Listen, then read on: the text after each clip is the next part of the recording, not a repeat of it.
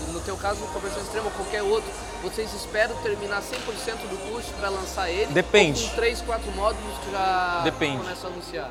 Depende. Quando eu sei, eu já conheço o público-alvo, eu já sei o produto, sei que vai vender, eu faço o produto primeiro. Agora, quando eu não sei, eu testo primeiro a oferta. Então, antes de eu vender o curso de Google, eu fiz a oferta vendendo o curso.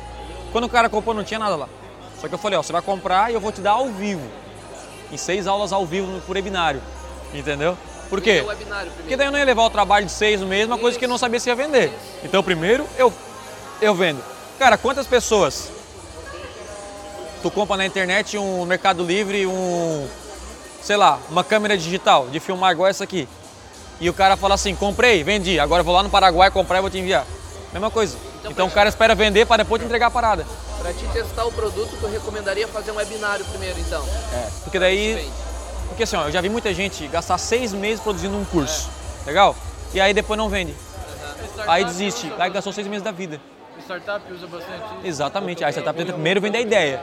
Vende a ideia, pô, faz sentido, faz, pá, pá, pá, levantou dinheiro, aí começa a trabalhar. entrega esse webinário? Eu, eu tenho uma ferramenta chamada Webinar Jam, mas tem várias. Você pode criar um grupo no Facebook exclusivo e entregar em live.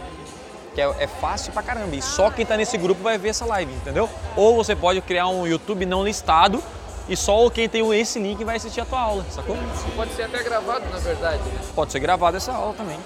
Só que gravado tu gastou tempo. Depois tu vende o gravado. A primeira vez é o ao vivo. Exatamente. Primeira vez é o ao vivo.